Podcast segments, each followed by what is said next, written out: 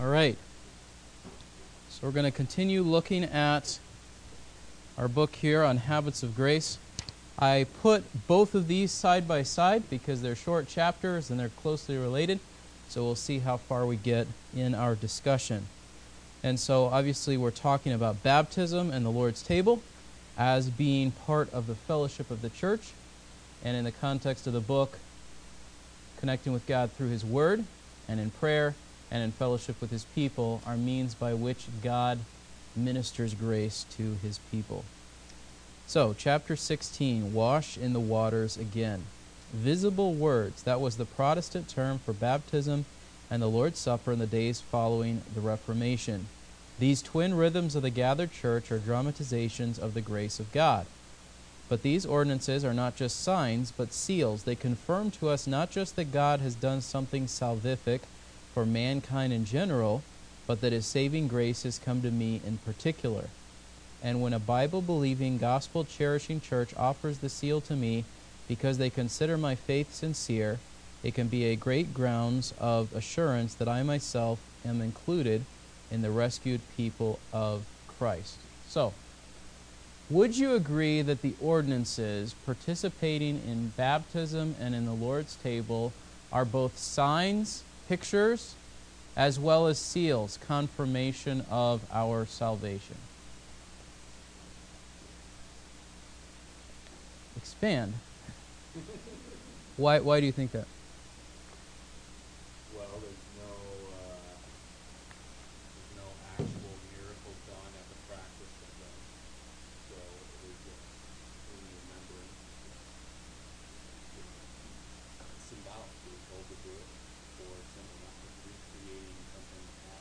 Okay. And just as we are saved by faith, the proof is in the pudding. Okay. So if we are, if we say there's faith, it's being said, and there's no work, not with faith. So just as for us to see.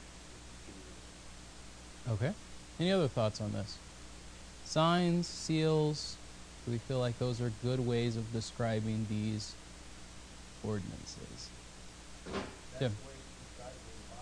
Okay, do you have an example?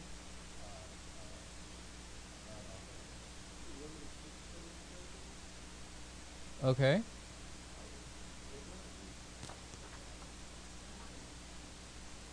Okay.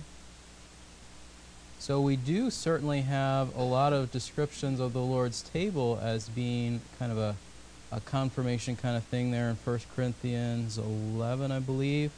Uh, before we get there, you said Romans 6? I think Jonathan said Romans 6. Okay, so buried with him through baptism into death, so that as Christ was raised from the dead, through the glory of the Father, so we too might walk in newness of life.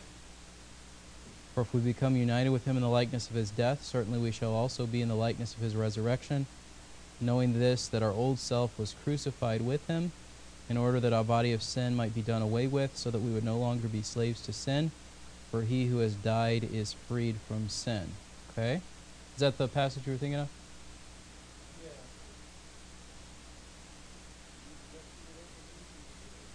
Uh, should we keep sinning so grace may increase? May it never be? Okay. Well, I mean, it, it does. There is a sense of confirmation, I guess we could say, in the perspective. I, I think the connection is stronger with the Lord's table in terms of who's supposed to participate in it, consequences for not participating in it, or participating in it wrongly. Like, you know, that's the passage where it says, and some people are dead because they did this the wrong way, right? In 1 Corinthians 11. With regard to baptism, I think we don't have quite as a, quite, the statements aren't quite as specific, but I think we do get glimpses of the same kind of idea. Um, for example, Paul says to the Corinthians, I thank God that I baptized none of you except maybe these two families because the Corinthians were having this argument about who is the best apostle, and because I'm associated with this apostle or this speaker, I'm better than this person over here. And Paul's basically saying it doesn't matter who baptized you. You're not better off because I baptized you or because this other guy baptized you. The fact is, if you're baptized, you're baptized. So it's not a mark of status in the church, it's rather a mark of obedience and following after Christ. Um, connected with that is probably a larger question, or at least one that we should consider when we discuss baptism, and that's this Does baptism save you? Is it a necessary part of salvation? Does it actually cleanse us from sin?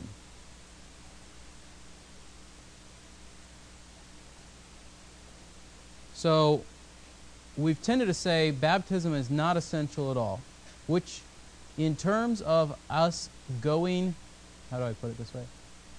What's, in, what's how do we know that baptism is not a necessary step in order to enter into God's presence in heaven and be accepted by Him? Are there any biblical examples of people who were accepted by God, went to heaven, etc., but did not go through baptism? Okay, so the thief on the cross is a pretty notable example. Are there any other examples?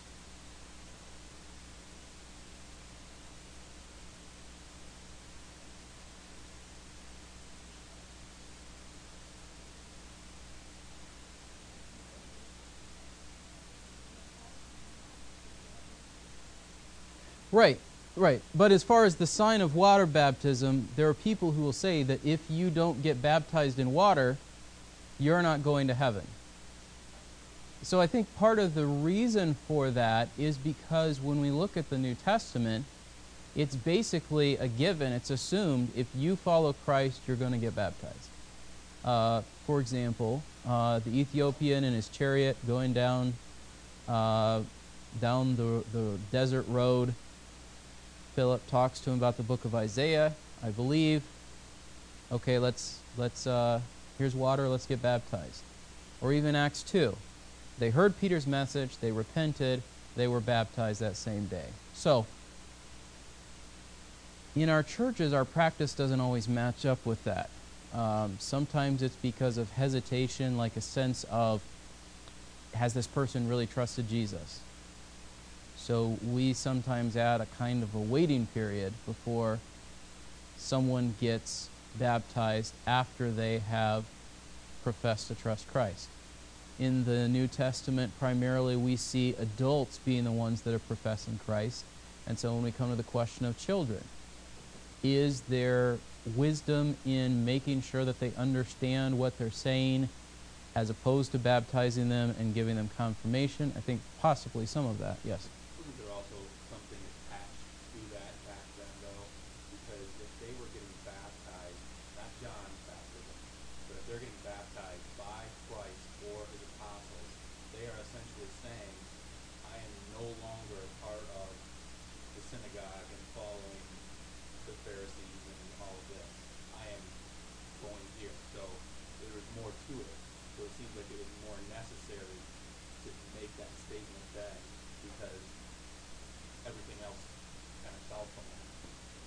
So are you saying we don't need to be baptized as much today, or so just I'm clarify saying, what you're saying, please? I'm saying if somebody made the decision to follow Christ, that right, it was not a simple, uh, sure, sounds good, I could try that.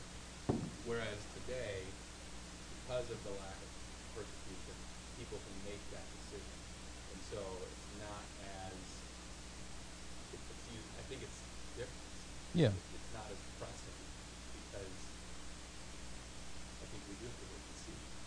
Okay, or at least we have a sense that it's not as pressing. So I think there is. Um, I'm not saying it's not as pressing to be baptized. Right. What I'm saying is the chance of a false profession is more likely. Sure. Okay. Yeah, I, I think I would agree with you on that. So, so coming back to the question of does baptism is it is it a necessary part of the Christian life? Jim?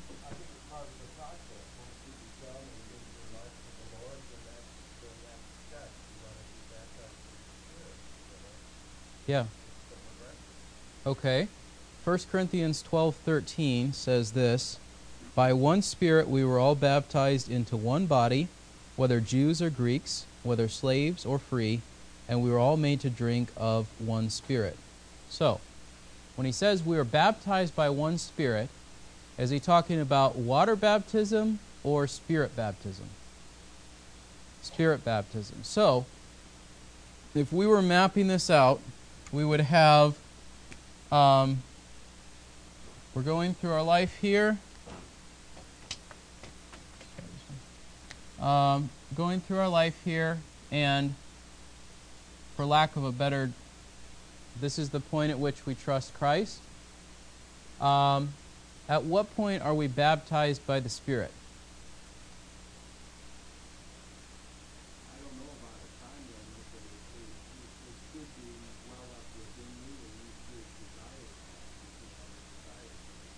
Okay, good.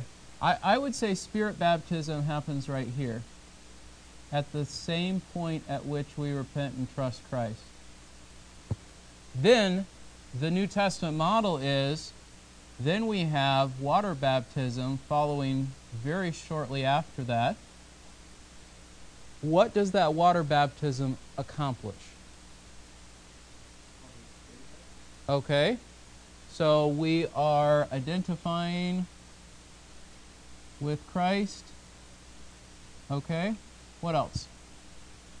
Yes, Margaret? Okay, so the idea of death to sin, that's the Romans 6 idea. What else?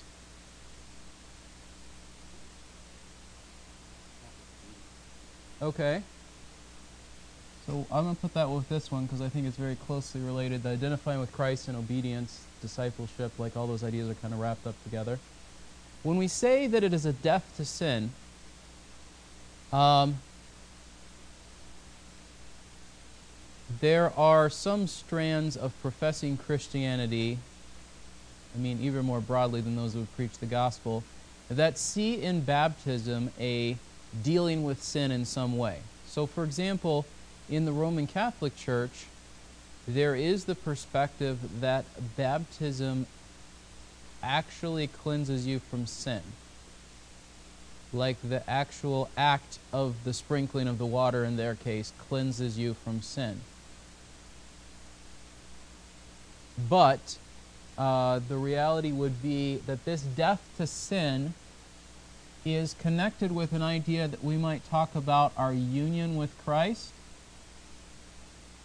So in Romans 6, when it says we have died to sin, it's not saying we have physically died.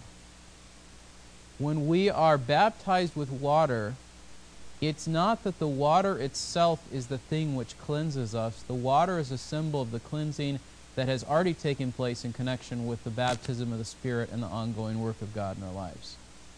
Um, so, in terms of the idea of regeneration, the receiving of spiritual life, baptism does not give us spiritual life. Um, can, can you get baptized more than once?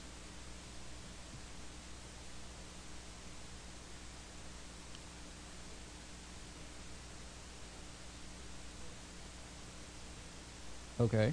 That, that would be one example. What do you think?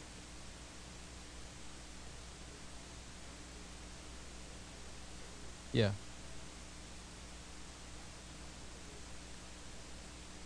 Okay. Yeah.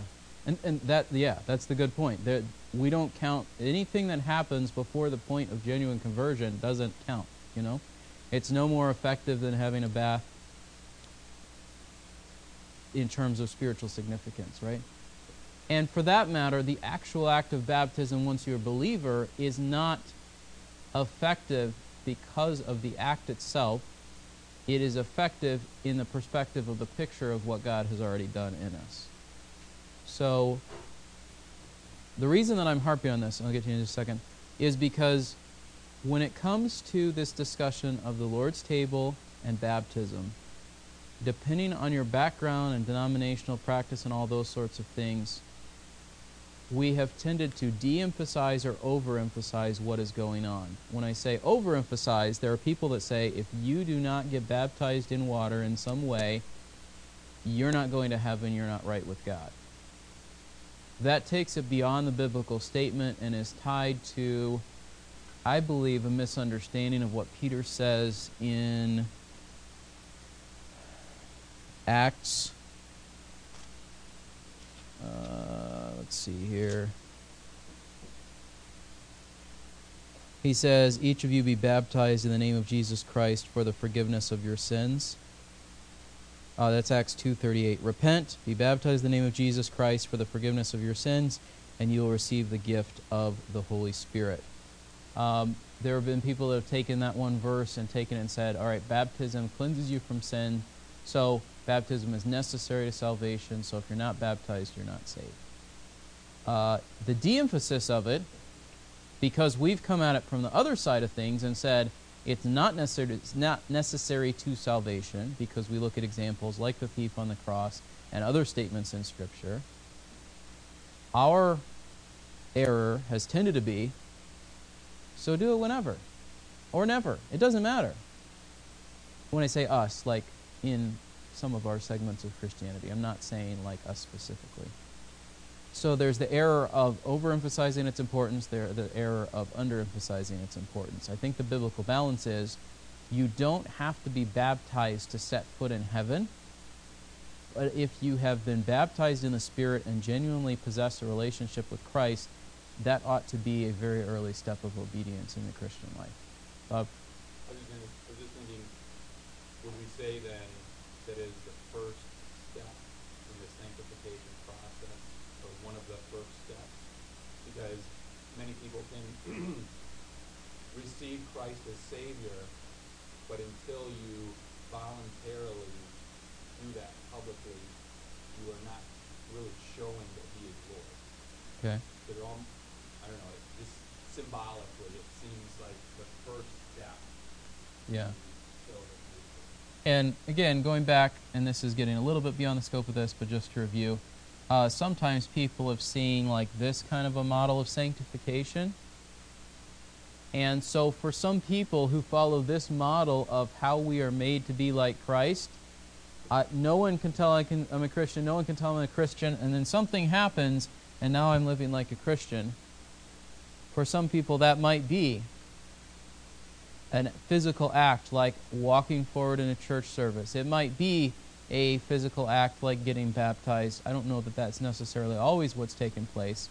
Um, but the, I think part of this wrong view of sanctification could be tied to when we make a big gap here between when this happens and when this happens, if that, if that gets at some of what you're saying. The other thing that, and then we'll get back to the quotes there, that I want to kind of think about a little bit is this idea that if the the Catholic Church and other churches speak of these two things as sacraments. They talk about them being effective regardless of the uh, effective in the act itself. Like if you just do the thing, grace happens. And that um, I'm trying to think how to how to say it. We'll come back to that in just a moment. I- get wary of using the term sacraments with regards to these because of all the baggage that's associated with it from the Catholic Church and other churches that misunderstand what the point of these things are. So let's go to the next quote and then I'll kind of springboard from there. As theologian John Frame notes, the ordinances are not just signs and seals, but like preaching, serve to bring God's presence near to his people. Paul says in 1 Corinthians 10:16 that the bread and the cup are a participation in the blo- body and blood of Jesus. They renew and strengthen our sense of being united by faith to the risen Christ. Like other means of grace, they are not automatic, that's the point I was just making, but operate through the power of the Holy Spirit by faith. Those who participate in faith grow in grace, as we do under the preaching of God's word, while those who engage without faith invite judgment. So the question would be do these activities bring God near to us and us near to God? So, to put it another way, Are they merely symbols? Or is, are they opportunities for us to connect with God in the doing of them, and what does that look like?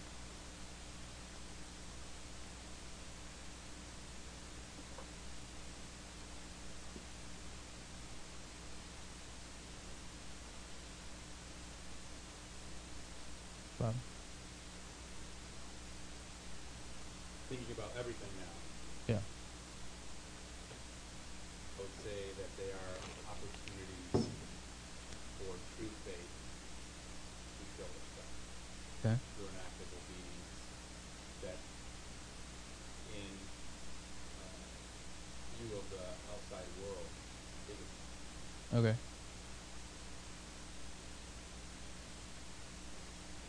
If we are going to benefit from these activities, what things are necessary, would you guys say?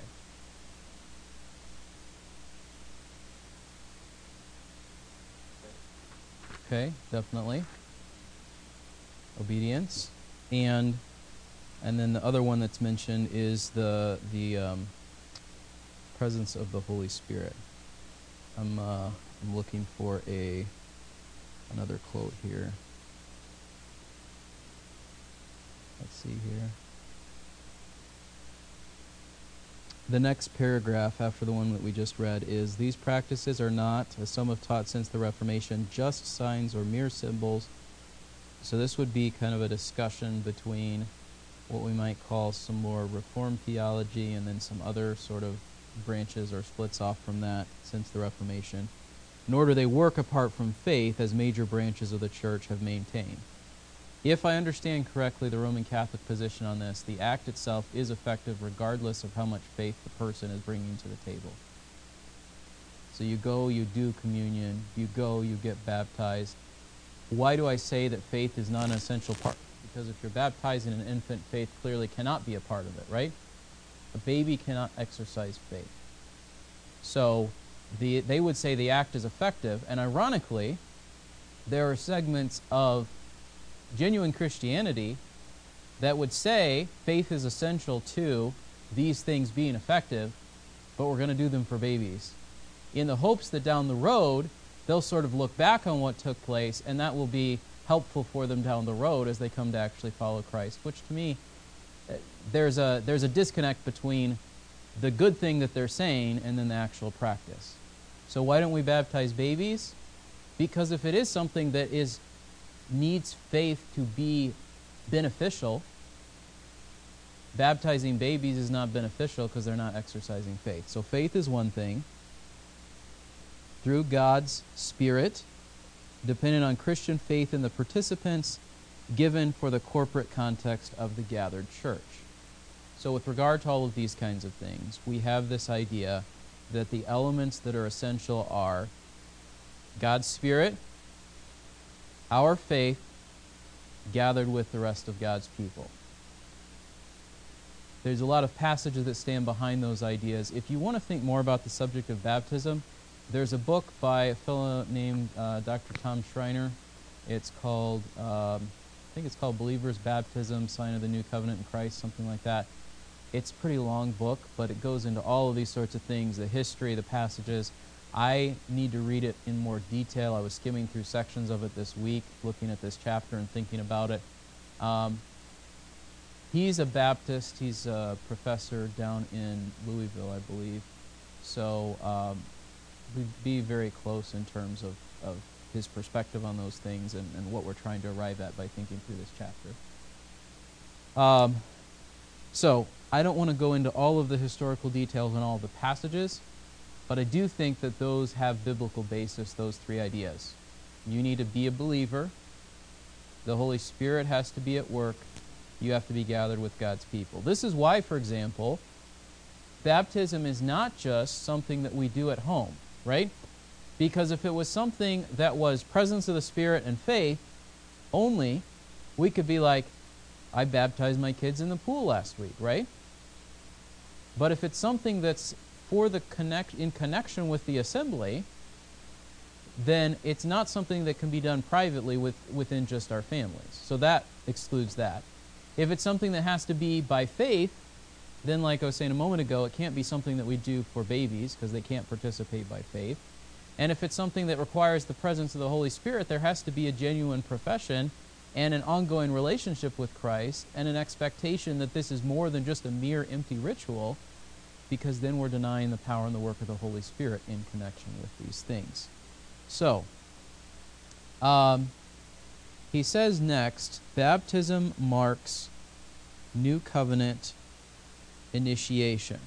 So, I don't want to take too long on this, but I do want to just pause and think about it for just a moment. Turn over to Jeremiah 31 31.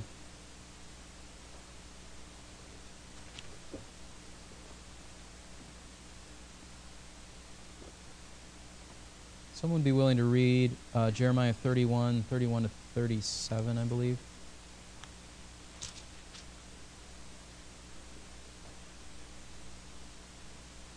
Who'd like to read that for us? Okay, Bob? Behold, days are coming, declares the Lord, when I will make a new covenant with the house of Israel and with the house of Judah, not like the covenant which I made with their fathers in the day I took them by the hand to bring them out of the land of Egypt. My covenant, which they broke, although I was a husband to them, declares the Lord. But this is the covenant which I will make with the house of Israel after those days, declares the Lord. I will put my law within them, and on their heart I will write it, and I will be their God, and they shall be my people. They will not teach again each man his neighbor and each man his brother, saying, Know the Lord, for they will all know me, from the least of them to the greatest of them, declares the Lord. For I will forgive their iniquity and their sin I will remember no more. Thus says the Lord, who gives the sun for a light by day, and the fixed order of the moon and the stars for light by night, who stirs up the sea so that its waves roar. The Lord of hosts is his name. If this fixed order departs from me from before me, declares the Lord, then the offspring of Israel also will cease from being a nation before me forever. Thus says the Lord. The heavens above can be measured, and the foundations of the earth searched out below, and I will also cast off all the offspring of Israel for all that they have done, declares the Lord. Okay, stay there for a minute. Evan, would you read Luke 22 20 for us? Yes, please.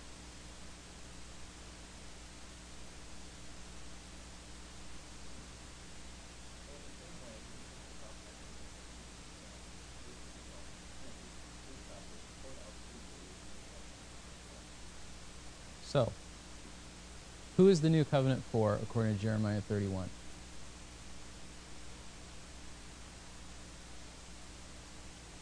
Verse 31, who's he making the new covenant with? House of Israel, house of Judah. Okay? So, this is something that God is making with the Israelites, or says he will make with the Israelites. Um, when it says in Luke that this cup is the new covenant in my blood, who's he speaking to?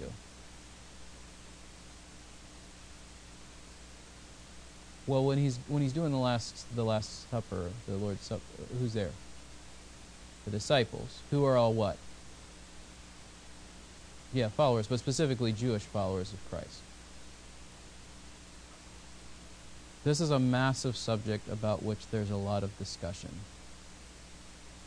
But the reason that I think it's important for us to pause and think about it a moment is there is a tendency in the church today to say, of course, anybody who's in the church participates in the new covenant because God said He was going to make a new covenant, and Jesus said, This is the new covenant in my blood, so we're all partakers in the new covenant. Are there any potential complications to that line of thinking? We're not Jews. Bob? But John 10, he says that he has other sheep and another fold that he's going to call in. So we're taking all of Scripture that we align those two things. Okay. So that's a good point. There's another point to be made from along similar lines from Romans chapter 11. I'll just summarize it briefly. Um, Romans chapter 11 Has God rejected his people? Paul says no, because it's by God's grace, not by works. God's people are blinded.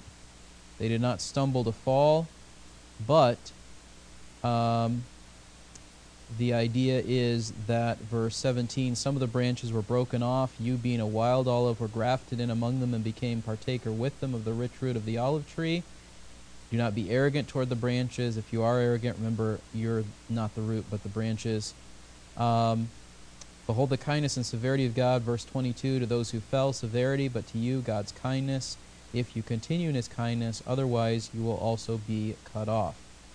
And then he comes a little bit further, verse 25 Don't be uninformed of this mystery that a partial hardening has happened to Israel until the fullness of the Gentiles has come in, so that all Israel will be saved, just as is written that the deliverer will come from Zion. He will remove ungodliness from Jacob. This is my covenant with them when I take away their sins. And then the passage that we're familiar with at the end of the chapter the depth of the riches of the wisdom and knowledge of God. So, the way that I would be most comfortable tying those things together would be this. The new covenant is specifically for God's people, Israel and Judah. Um, and there's still elements of that Jeremiah 31 passage that have a sense which feels like it's not yet happened, right? The pervasive knowledge and worship of God that's described in Jeremiah 31 is not the present reality in our world today. So, that being said, when Jesus says, This is the new covenant in my blood, there's a couple of ways of understanding that. That he was establishing the new covenant, that he was saying this is a sign of the new covenant, but the new covenant has not yet been established, that he was saying that I'm done with the Israelites and now things are going to happen in the church and so let's just move forward in the church and forget about the Israelites.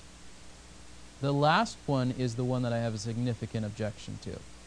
If you want to say the new covenant is in place today, I'm not sure that I'm convinced of that, but I don't think that that's an unbiblical idea.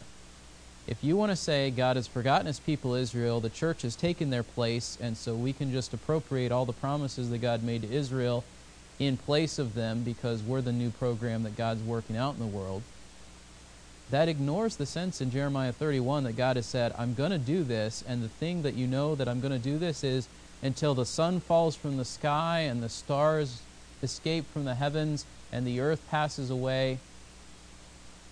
Unless all those things happen, you know I'm going to keep this promise to my people, right?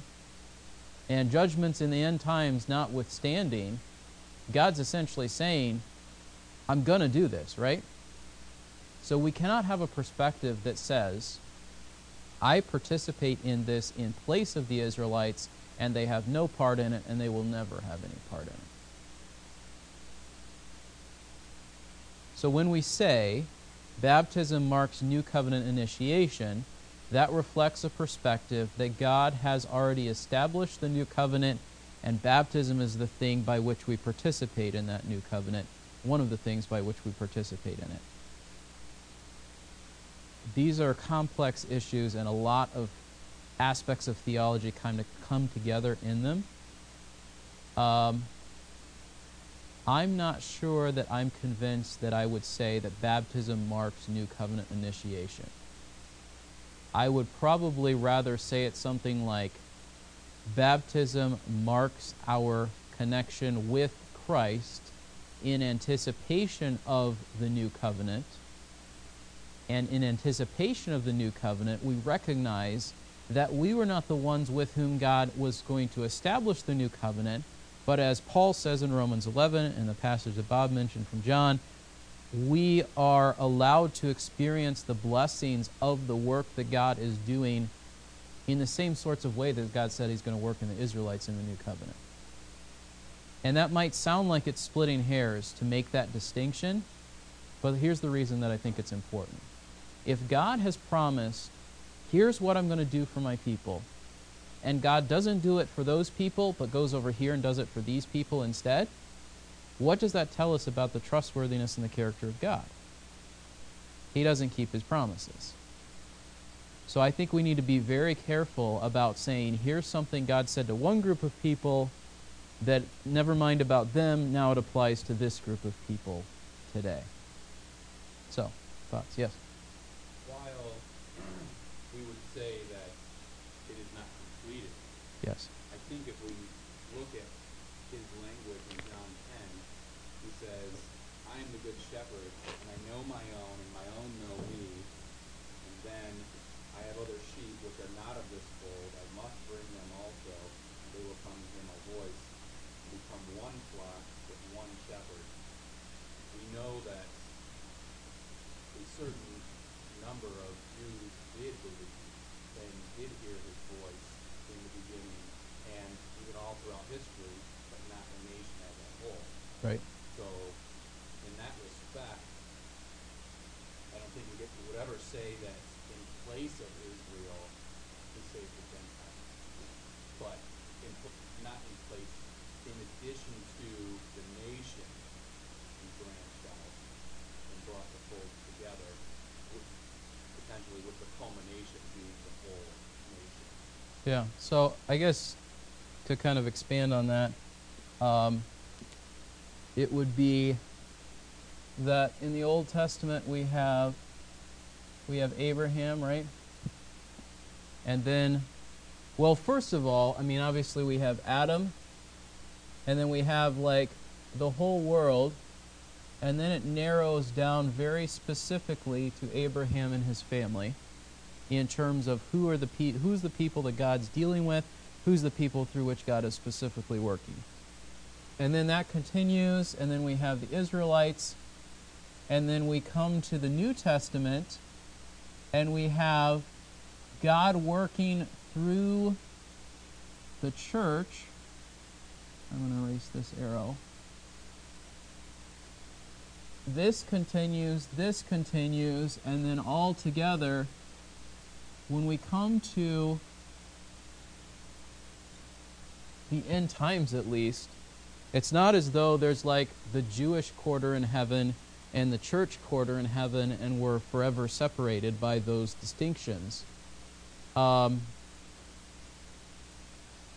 I think if we understand what Paul is saying, there's a sense in which the church has been connected with the work that God is doing in Israel, and there's a sense in which God is also doing some independent things with Israel and with the church, both now and in the end times, with the end result that all of God's people together, Jews and Gentiles alike, will be in his presence forever. So, um, again, I have no, if someone wants to say the new covenant is in effect today, I'm not going to get into a big argument with them. If they want to say the new covenant is for the church now, forget about Israel, I don't think that we can sustain that from Scripture. That's, that's the main point that I'm trying to make. So, is baptism a sign of the new covenant? That depends on whether you understand the new covenant to be presently active.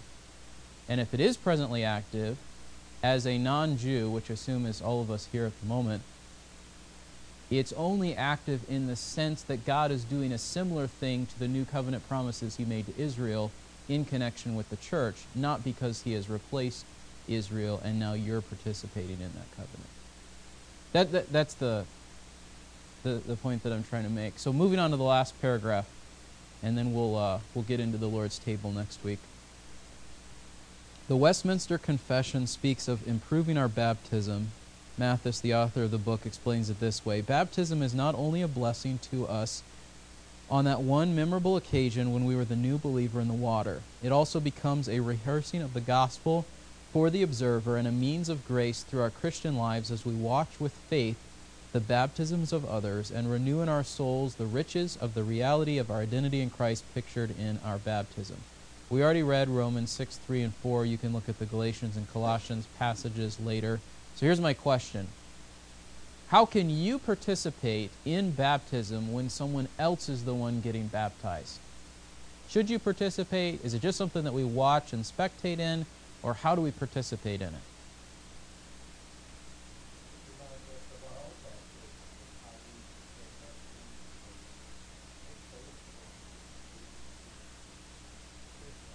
Okay.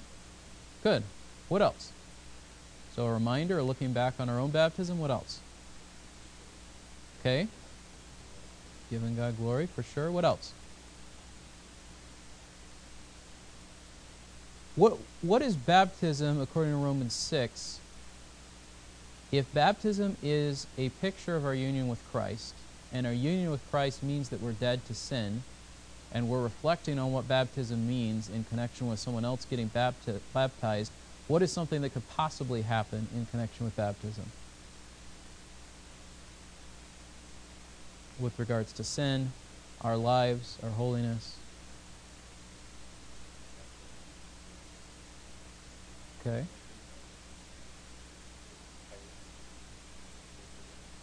Okay. And possibly an acknowledgement of ways that we have not lived for God, right? So if you think about the Lord's table, I'm sure you've probably heard this idea come to the Lord's table, examine yourself, think about it, that kind of thing, right? But in baptism, we have a picture of our death to sin. And if we think about the fact, I've died to sin, and we see that person getting baptized as a picture of their profession that they are dying to sin, and then we think about how we're sinning that week, that ought to be something that says, hey, I had to do something about this. So it can be an opportunity for rejoicing, it can be an opportunity for repentance. If we want to continue the R, it can be an opportunity for reflection. That was a spur of the moment thing that just popped in my head. It doesn't usually happen. Um, so, all of those things are benefits of baptism beyond just it's a one time thing that I did, and now I just we're waiting for like the service to get back to normal. And so, my point in all this is to say when you come to the subject of baptism, see it as an opportunity to reflect on all these truths about God, to remember the work that God has done in your life, to turn again from your sin, because that's what baptism is, is a picture of. We're with Christ and we're not with sin anymore, so let's live that way. So, uh, all of those ideas about baptism, I think, are helpful for us to think about. All right, I'm going to pray. We're going to wrap up and be ready to greet any visitors that may come. Lord, we thank you for this day that you've given to us. We pray that we would be uh, considering what we can do when it comes to something like baptism, the points of it, all of the different things that stand behind it. On the one hand, that it is a picture, it is not something that just zaps us and something happens regardless of faith or the Spirit or the presence of God's people. But on the other hand, that it is a means by which you are working through your grace in our lives. And so we should not just sort of sit there and watch and wait for it to be over because there is benefit for our souls in actively participating. Lord, help us to reflect on these things this week in Christ's name.